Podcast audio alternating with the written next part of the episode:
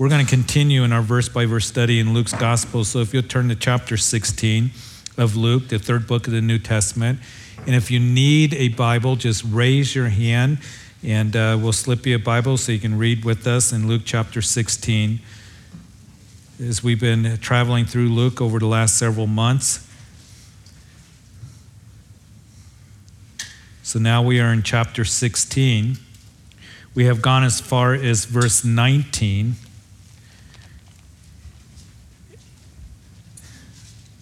And we do read that there was a certain rich man. Now that's the way that the chapter started out.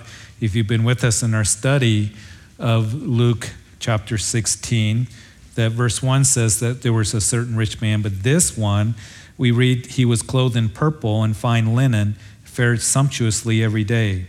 But there was a certain beggar named Lazarus, full of sores, who laid at his gate, desiring to be fed with the crumbs which fell from the rich man's table.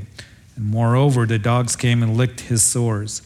So it was in verse 22 that the beggar died and was carried by the angels to Abraham's bosom. And the rich man also died and was buried. So in this chapter, we have another story that Jesus tells his disciples that are listening to him. The religious leaders are listening in as well on Jesus' words. We know that from verse 14. And the chapter starts out with Jesus telling of a parable. Keep in mind that a parable means a story that comes alongside of a spiritual truth. Para means alongside of. And in that parable, the parable of the unjust steward, verse 1, there was a certain rich man. And we covered that parable in detail as the rich man in that parable, in that story, he knew the importance of good stewardship relative to the future. Here in verse 19, this second rich man, we see a different perspective. Now the question comes up as we're going to go through this story, the rich man and Lazarus. Is this a parable or is this an actual story? Because scholars and commentators will say that this is a story because in all the parables that Jesus told, there are no names that are given, such as in this story. And we have Lazarus that is named here. Others say, well, it's more of a parable, but as we travel through this parable/story preserved in God's word, what can we take away from this story that will help us and benefit us and bless us as we consider the eternal things? There are a number of things that I believe that we're going to see that we can take away with us this morning as we move through the text. And in this story of the rich man who is not named, and then there is Lazarus. Lazarus, his name means God is my help. And we're told that this certain rich man, he's clothed in purple and fine linen, which means that he was very wealthy. He was royalty. He lived in luxury. Matter of fact, maybe if you have a modern translation with you, that's what it means when he fared sumptuously every day in verse 19. It literally means that he lived in luxury, that he didn't have a care in the world. And Jesus, keep in mind as we travel through this story now, that he just got through addressing the religious leaders that derided him when he told that parable of the unjust steward. And Jesus would go on to say after he told that parable that no servant can serve two masters, for either he will hate the one and love the other, or else he'll be loyal to one and he'll despise the other, but you cannot serve God and mammon. And as they are listening to him, verse 14, the Pharisees, who we are told by Dr. Luke, they were lovers of money. They derided him. They stuck up their nose at him. They snared him. They were not receiving from him at all. And so they were ones that were coveting. They were ones that made priority in their lives, their possessions, their riches, their wealth. They thought they were blessed by God because of their wealth, and that was a sign of God's blessing and approval. And Jesus says, God knows your heart. He knows that you guys are coveting, that you are prioritizing the riches in your life. So here these guys are listening in on Jesus as he is telling this story of a certain rich man who lived lived in luxury, didn't have a care in the world. And then there is Lazarus, who laid at the rich man's gate. And we are told of him that he's full of sores. He was sick, probably couldn't walk because he laid at his gate. And this rich man obviously had no concept of stewardship, unlike the first rich man mentioned in verse 1 of the chapter. And what we see is that this rich man, if he had any thought to God, any thought to stewardship, he would have helped Lazarus. And the only attention that Lazarus receives was from the dogs licking his sores. And as I think about this story, though, I suspect that no one knew Lazarus' name. I doubt very much if the rich man came out and asked him his name or gave any attention to him. Probably didn't know his name or people passing by. But Jesus knows his name. And everybody probably knew the rich man's name, but it's not mentioned in the story. And you might be here this morning and you might be thinking, well, no one knows me. And people don't know my name. And people don't notice me and they don't care about me. And I want you to know that Jesus does. And even as we saw in the previous chapter, the heart of God towards us, how valuable we are to him, how important we are to him. You are so important to the Lord that that's why he came to die for you, that you might have relationship with the Father that comes through Jesus Christ. And you may not be in the who's who of the world. None of us are in the who's who of the world. But we are ones that we are in the who's who of the kingdom of God. So in verse 21, Lazarus, his only friends are these dogs licking his sores. They are open sores, oozing, and he longed for the crumbs that would be thrown on the floor. Now the crumbs, here's the thing to remember, that in those days they didn't use napkins. And what they would do is they would have bread at their meals, and the last piece of bread, they would take that piece of bread and they would wipe their hands with that piece of bread and then throw it on the floor. And this rich man, having servants, you have to assume, they would sweep it up and they would throw the crumbs outside the gate. And that's why the dogs are hanging around. That's why they are there, because they would eat the crumbs. And here is Lazarus, that he is one, that his only friends are these dogs, licking his sores, and he's longing for the crumbs that fell from the rich man's table. And it is the same phraseology of what we see in the previous chapter, in chapter 15, that the prodigal son, remember him? That he wanted his father's goods. He goes to a far country. He wasted his father's inheritance on prodigal living, wasteful living. And then he ends up working for somebody where he is feeding the swine out in the field. And he's so hungry that he longed for the food that the swine were eating. And he wasn't satisfied. It's the same thing here, that this one here, that he's longing from the crumbs that fall from the rich man's table. He's hungry. He's not satisfied. The dogs are eating it. And so Lazarus is in a very difficult situation and circumstances. But we read in verse 22, so it was that the beggar died and was carried by the angels to Abraham's bosom. And the rich man also died and was buried. And being in torments in Hades, he lifted up his eyes and saw Abraham afar off and Lazarus in his bosom. And I want us to notice something here that's very important, that both men died. Because every single one of us will die unless we're raptured. But we know what the scripture has to say. That as Moses even said in Psalm 90, teach us to number our days. David in the Psalms and James in his epistle writes about how our lives are but a vapor in comparison to eternity. It is only for a moment. And then we also know that it is accounted once for man to die and then the judgment. Every single one of us are going to face eternity. Every single one of us, our bodies are going to die. But here we see that even though they died, they continue living. Proverbs chapter 22, verse 2 declares that the rich and the poor have this in common, that the Lord is the maker of them all. One commentator said that death is a great leveler. Death will bring everyone on the same level that is standing before the Lord. In my years of ministry, I have done many funerals.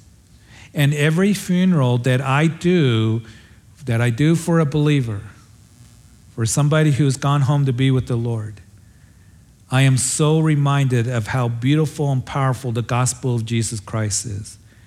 And for the believer that passes on to heaven, precious in the sight of the Lord is the death of his saints, as the psalmist writes. And to be able to say, even as Paul would write to the Corinthian believers, "O death, where is your sting? You know, Hades, where is thy victory?" It is interesting, as we read here in verse 22, that the angels carried Lazarus to Abraham's bosom. It is the only time in the Bible that it indicates to us that the angels come and escort us. Is that the case? Well, I don't know with certainty, but I do know this with certainty, that we as believers, that the Bible tells us in 2 Corinthians chapter 5, verse 10, to be absent from the body is to be present with the Lord. And that's what I am looking forward to when I take my last breath. We as Christians, we should be looking forward to heaven. We should be looking forward to eternity. We're just pilgrims passing through. We don't belong to this world. We belong to the kingdom of God. And I am longing to see my Savior, to be with him for all eternity. And as Jude says, to be presented faultless before his presence with exceeding joy. Yes, angels are cool, but Jesus is who I ultimately want to see. Now, as we see that Lazarus, as he dies, he goes to this place, Abraham's bosom. He goes to paradise. He is escorted by the angels. Contrast that with the rich man. He probably had a huge funeral, hired mourners. That's what they would do in these days. They would hire these mourners that would, come along and they would mourn and make this scene. We know that he had 5 brothers, this rich man. I imagine they are there when he is buried, but he is taken into, notice, torments in Hades. Now, he is not in Hades because he was rich. It wasn't because he didn't help Lazarus. It was because he didn't believe. He gave no thought to God in his life. Because Abraham, in the book of Genesis, he was very wealthy, but he's the father of faith. In other words, in Genesis chapter 15, verse 6, he believed God and it was accounted to him for righteousness. So this is not a story telling us that rich people go to hell and poor people go to heaven. Keep this in the context of the chapter, that there is a future. And who you put your faith in, that is Jesus Christ, and what you believe as you embrace the gospel, as you live for him, is going to show in how you live and how you are going to use what has been entrusted to you. And obviously, this rich man, in the story, he only lived for himself. He gave no thanks to God. He gave no thought to God. He gave no thought to others. And he didn't believe. And both of them end up dying. And Lazarus ends up in Abraham's bosom. The rich man in Hades, or that place of torment. Now, a couple things that this narrative right away dismisses. One of is the doctrine of soul sleep. I don't know if you ever had anybody come and try to tell you that when we die, that our spirit sleeps until the rapture of the church. And what they'll do is they'll point to 1 Corinthians chapter 15, when Paul is writing about the resurrection. Keep in mind that the resurrection is that time when the trumpet blows, at the time of the rapture of the church, when our bodies are going to be resurrected. When our bodies, that which is corrupt will be raised incorruptible, that which is mortal into immortality, and we're going to get new heavenly bodies. So the resurrection is the subject that speaks about that we live in eternity in new heavenly bodies, because our bodies wear out, will be put into the ground or cremated, and then at the sound of the trumpet, in the twinkling of an eye, we shall all be changed, as it says, we'll be resurrected, and we will have the new celestial bodies, as Paul writes in that chapter, or heavenly bodies that will never wear out, that will be good for all eternity. So as Paul writes about that, we shall not all sleep, he's not talking about our spirit, he's talking about our bodies. And again, to remind you of this, that Paul very clearly, it says that to be absent from the body is what? to be present with the Lord. You remember that Paul, when he was writing to the Philippian believers in his first imprisonment, he's in Rome, he's writing to them. He doesn't know what's going to happen when he stands before Caesar Nero. He doesn't know if he's going to be put to death or what the case is going to be, but he's trusting in the Lord. And he says to the believers that my chains are for the furtherance of the gospel. Don't be concerned about me. It's evident in the palace guards. In other words, a lot of those guards were getting saved that were chained to Paul the apostle. And he goes on and he says, I don't know which one I really want. I know for me to die is gain. To go home to be with the Lord is what he's saying. And for me to stay here is better for you. But Paul did not say, for me to die is gain. He's not saying that if I die, I'm going to go into soul sleep for 2,000 years. He knows he's going to go on to be with the Lord. We know that on Good Friday, the account of the crucifixion that we read, where that thief next to Jesus would cry out to him, remember me when you come into your kingdom. What was the response of Jesus? Jesus' response was, before the sun has set, you'll be with me in paradise. He didn't say, well, eventually you'll get there in a couple thousand years, but your soul's going to go to sleep. So that doctrine of soul sleep is not scriptural whatsoever. Plus, we know that there are those in the church, and it seems to be growing a little bit in the church, and very popular reads with particularly younger Christians is that, first of all, there is no hell, there is no eternal punishment, or there's what is called annihilation, that those who are unbelievers will just cease to exist is what is going to happen. And the Bible doesn't talk about that at all. Both of these guys are very much alive. And all of us are going to pass on into eternity. The question is, where are you going? So here they go to Hades. There's two compartments in Hades that we're going to talk about specifically in just a little bit. But Hades is always translated hell. It is used 11 times in the New Testament. And out of those 11 times we read the word Hades, 8 of those times, it comes from the lips of Jesus. There is another term, Gehenna, which is a reference to the lake of fire, which burns for eternity. It is used 12 times in the New Testament, 11 times from the lips of Jesus. Now, it seems to indicate, as we put the whole of Scripture together, that this place, Hades, again, there is a place of torment, of the unrighteous that will be there. And then there is also the other side here, that where the believers went, called Abraham's bosom, that we're going to talk about in just a little bit. But this side of the place of torment, a place where unbelievers go until, as we read in the book of Revelation chapter 20, the second resurrection, where the unrighteous dead will be resurrected and stand before the great white throne judgment, and then they will be cast into Gehenna, or the lake of fire. Let me read it to you. You can listen, make reference to it.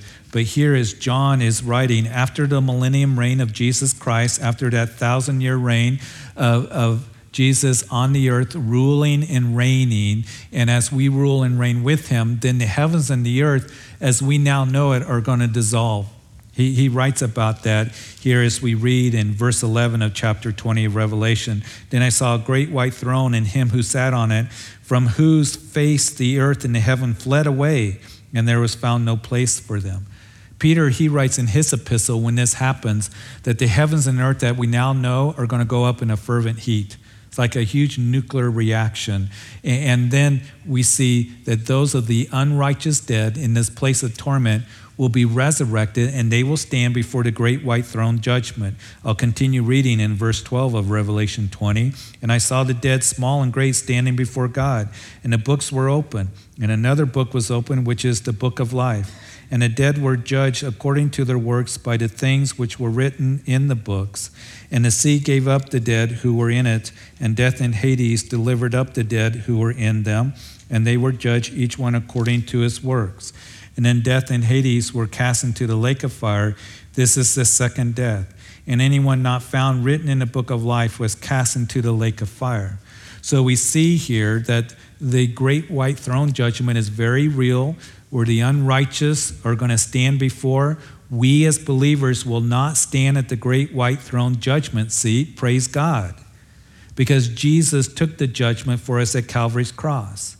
And as we have discussed in the course of going through this chapter here of Luke chapter 16, that you and I as believers, that we are going to stand before the Bema reward seat of Christ that is spoken of in 2 Corinthians chapter 5, verse 10, to not be judged for our sins, but to receive rewards, what we have done in the body, whether good or bad. And we know that as we stand at the Bema reward seat of Jesus Christ, our works are going to be tried by fire. 1 Corinthians chapter 3, and our works are going to be likened to wood, hay, and stubble that instantly is going to burn up, or it's going to be likened to precious metals, gold and silver and precious metals.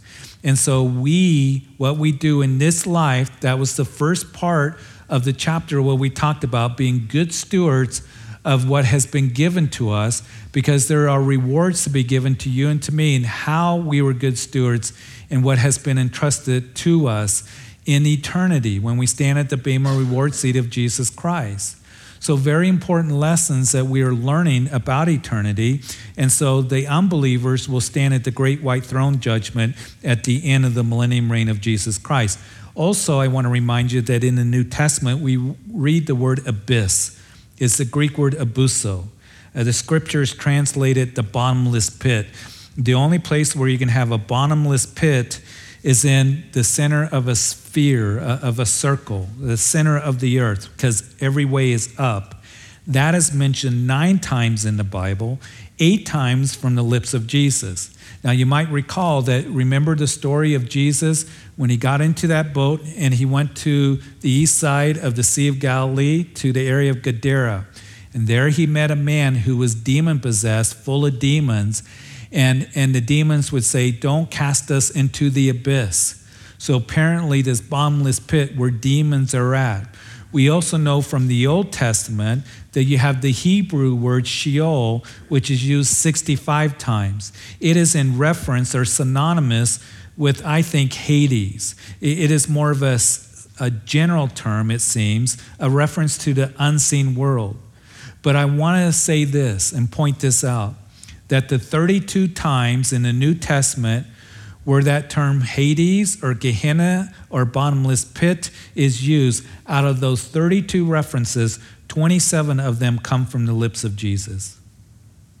We hear more from Jesus about the eternal state of the lost than anyone.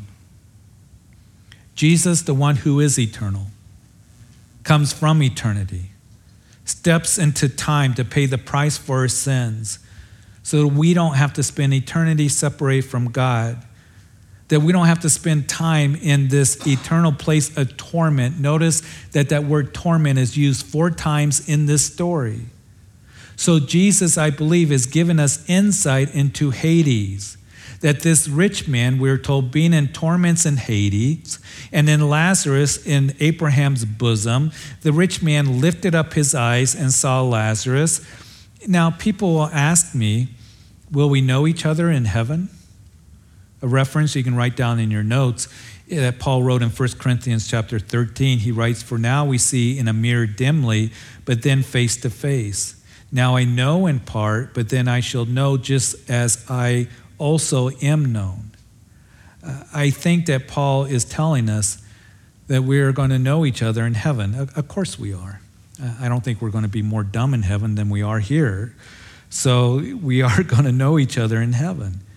And here, even though the rich man is in the place of the unrighteous, in the place of torment, he looks across this big gulf that's between the two into Abraham's bosom, paradise.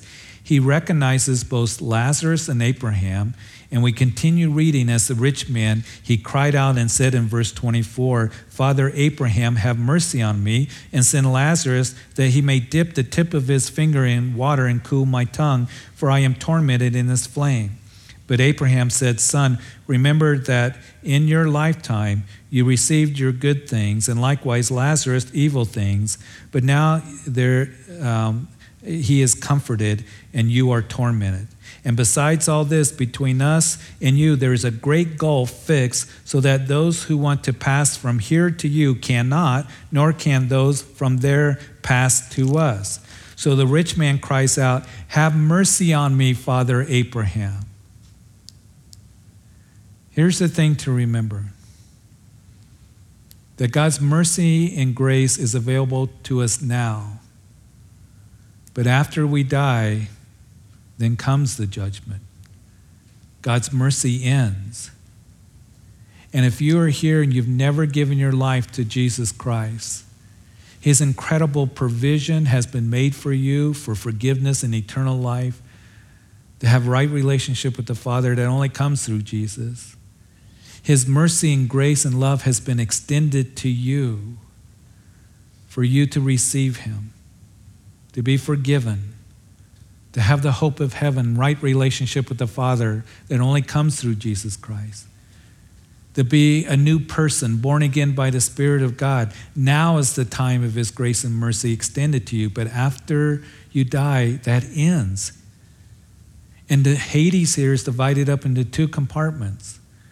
There on the one side, the place of torment of those who have rejected the gospel. Then there's a great gulf, and then the other side of the gulf is Abraham's bosom, also called paradise. Those who believed in the Lord, it was accounted to them for righteousness. Now, before the cross, when a believer died in faith, when they would go to Hades on this side of paradise, Abraham's bosom, those who did not believe, were not lovers of God, went to that place of torment. There's a great gulf, as we were told, between the two, but evidently they could call out to each other.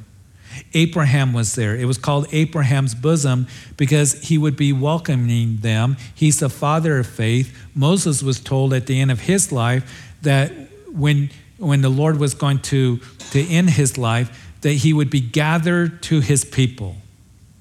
So the thief being told, remember, as I've already made reference to, that you'll be with me, Jesus said to him, before the sun has set, in paradise. Jesus, if you would, escorted him to paradise. Now, as we begin to put the pieces of the puzzle together in Ephesians chapter 4, verses 8 and 9, that it tells us that what happened, that before Jesus ascended into heaven, first he descended into the lower parts of the earth, and he led captivity captive. In other words, before the cross, before he made atonement for our sins, the ones who were believers were presently being held in Abraham's bosom, such as Lazarus here. They were in this waiting room, and he would then die for their sins, and he would lead them up to heaven as he would go, and he descended before he ascended. He would give that message that this is what you've been waiting for. I come and died for your sins once and for all, that the sacrifice has been made. The work has been done. For you ladies have been studying the book of Hebrews on Thursday mornings. You know that in the book of Hebrews, that term is used by the author of Hebrews, that he died once and for all. He died once and for all because you see the animal sacrifices were a kofar. They only covered sin until the Lamb of God came along and died for our sins once and for all. And so as he would present his blood to the heavenly tabernacle accepted by the Father, now that waiting room, that holding room, that was nice, that Abraham and those of faith were there, that as they were before the cross held there, but when Jesus came along and said, this is what you've been waiting for. I died for your sins. That part of Hades is now empty. And keep this in mind, again, to be absent from the body is to be present with the Lord. So when a believer today on this side of the cross breathes their last, they immediately go to be with the Lord in heaven. And that's where we will be together for all eternity in heaven, in the new heaven, new Jerusalem that will come after the millennium reign of Jesus Christ. All because Jesus paid the price. He made the sacrifice. To be absent from the body is to be with the Lord. So here is this rich man. He's yelling across to Father Abraham. I see Lazarus over there. Hey, I see him over there in Abraham's bosom. I see the beggar, the one that was outside of my gate, hoping to get crumbs from my table. Could you send him here and have him dip his finger in the cool water and touch my tongue? Because I am tormented in this flame. Again, if an unbeliever dies today, They go to this place of torment until after the millennium reign, where we've already discussed that they will stand at the great white throne judgment, the final judgment of the unbelievers, cast into Gehenna, the lake of fire, also referred to as outer darkness. Now, maybe you might have some who might say to you, and I pray that nobody says this that is here, that, oh, so what if I go to hell? No big deal. All my friends are going. We're going to have one great big party.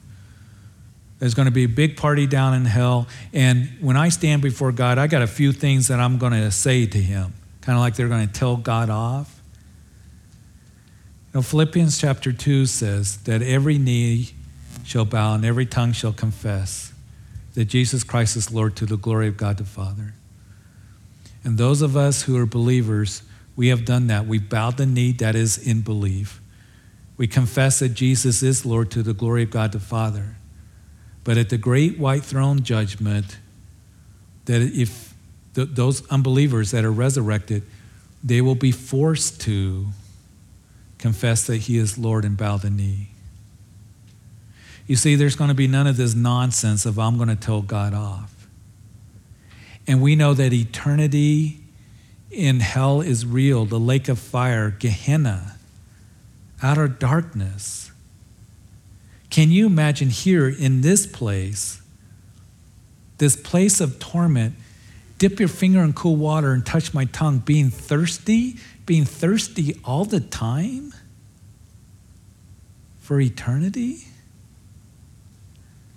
And then outer darkness, it speaks of eternal loneliness and isolation. There's going to be no party there. This is very sobering. So the rich man wants Lazarus to cross over, but Abraham said no.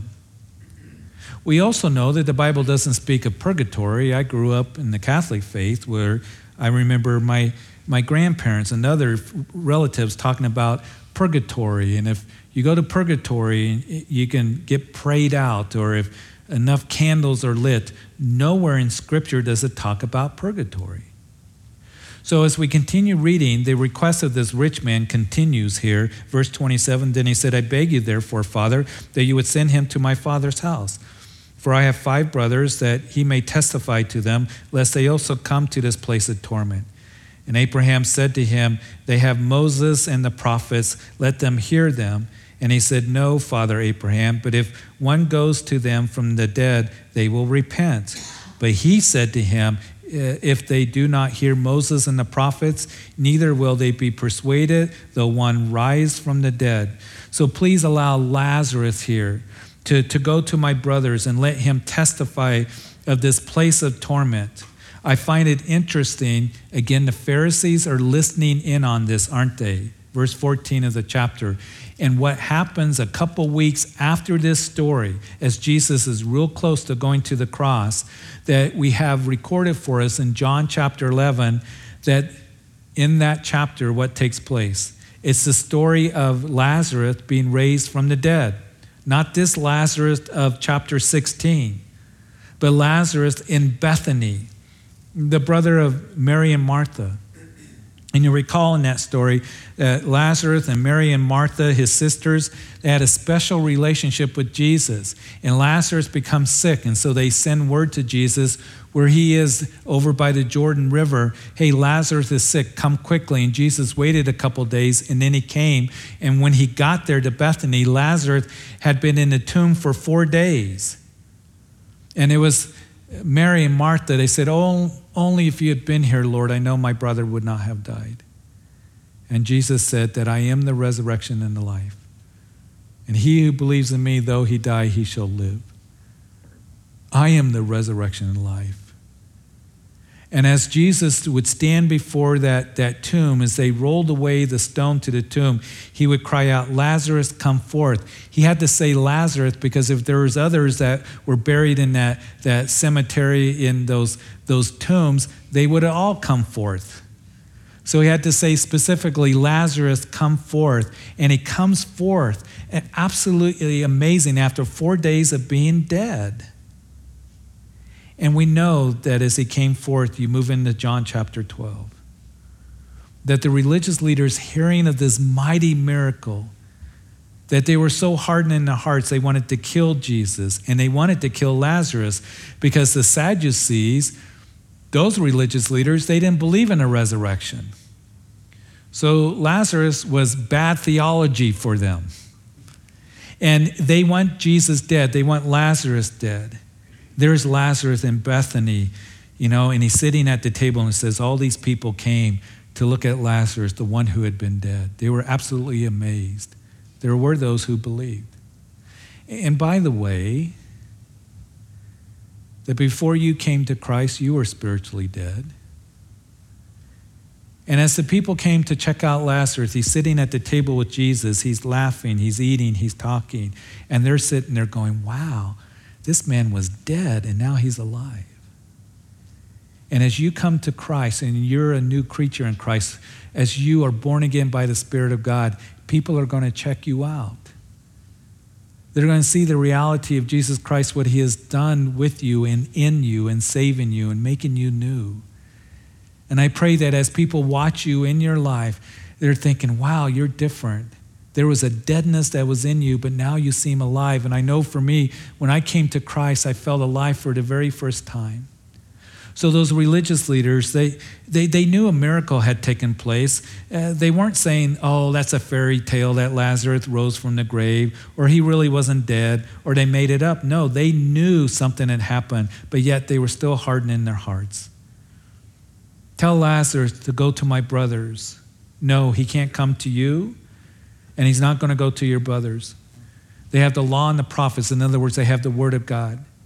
And the rich man wasn't in a place of torment because he was rich, because he did not believe the word of God. Faith comes by hearing, and hearing by the word of God. You see, there's a lot more that we could probably talk about here, but as we wrap it up this morning, this is what we can take home with us today. In the context of this chapter, there is a future. And as the pastor of this church, I always want to place eternity before you, because life is short. And every single one of us are rushing towards eternity. And the Lord is coming back. And so we need to keep things in eternity's perspective, because we can get so caught up in the here and now and living for today. And so much of the message in the church today is for the temporary, for the here and now, what's in it for me right now, when we need to remember that we are to be good stewards of what the Lord has given to us, and only what we do for Christ, that's what's going to last. To remember that there's rewards and there's crowns to be given for what we have done in serving him, to be a good steward of just the oracles of God, of our time, of our ministry to others, to give truth that this world is going to end, and give the truth of the gospel, the only hope that is in this world, that Jesus Christ is alive and he rose from the grave, and that he is our living hope, our blessed hope, that we would stand firm on that truth, because the world will come against us. But people need to know that Jesus Christ is the one who died for us. No one else did. He's the one that rose from the grave, no one else. He is your salvation. And for us to know this, that as we read this story here, what I pray for you, for me, for this church, is that we would have a heart for the lost. Because hell is real. And it is eternal. And we should look at others in a way that we're weeping when we know that they're lost. We should be praying for them. I hope that we don't look at others with contempt. Oh, they're going to go to hell. You know, it would break our hearts, because there is a place of torment and outer darkness in the lake of fire.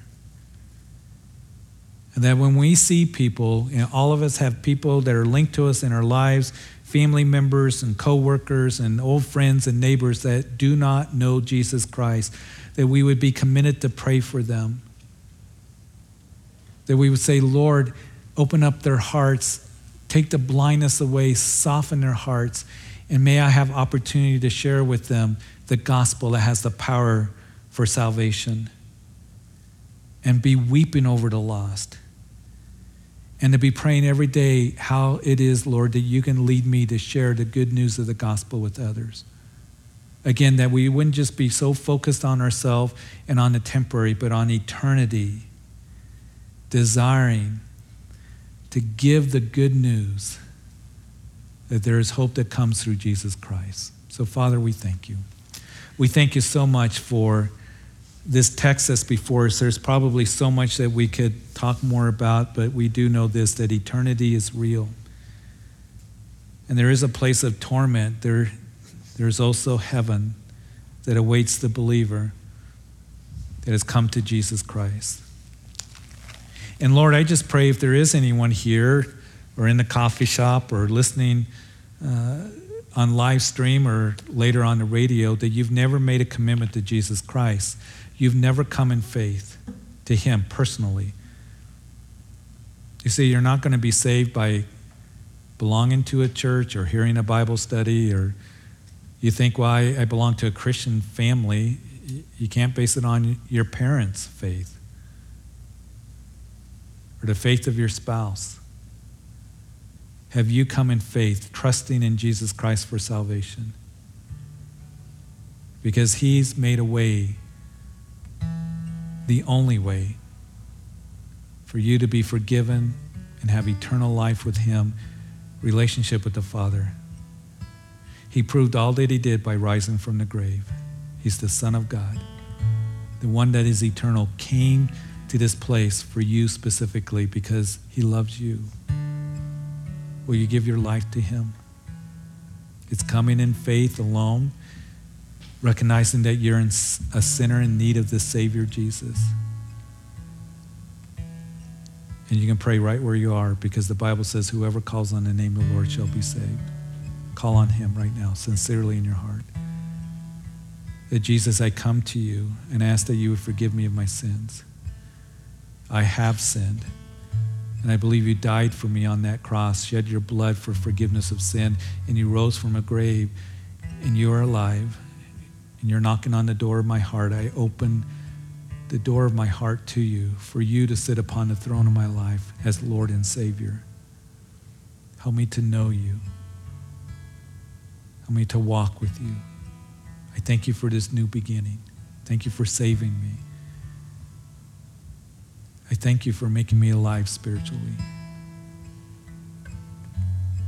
Lord, I thank you for the promise that is given to me of heaven. And if you made that decision this morning, if you're here, as we close the service, Pastor John's up front here. Tell him the decision that you made. We want to bless you. We want to give you a Bible. If you're listening on live stream or on the radio, give us a call at the church. Tell us the decision you made so we can encourage you and bless you in any way that we can. And for all of us that are believers, Lord, you have commissioned us to take the gospel out, to serve others, that they may see the reality of Jesus in us. So help us to do that. To be good stewards of what has been entrusted to us, the oracles of God, the gifts and talents you've given to us, our time. And Lord, that we would be the wise and faithful servants, serving our Master. Lord, I thank you for today. I thank you for this morning, the work that you've done in this place. Take everyone home safely. May we take you home with us. And this week being a light to others, praying for those that we know that aren't saved and continue to lift them up in prayer and look for the opportunities to share the good news of the gospel that is the power of God for salvation for all who believe. Thank you, Lord. And it's in Jesus' name that we pray and all of God's people said,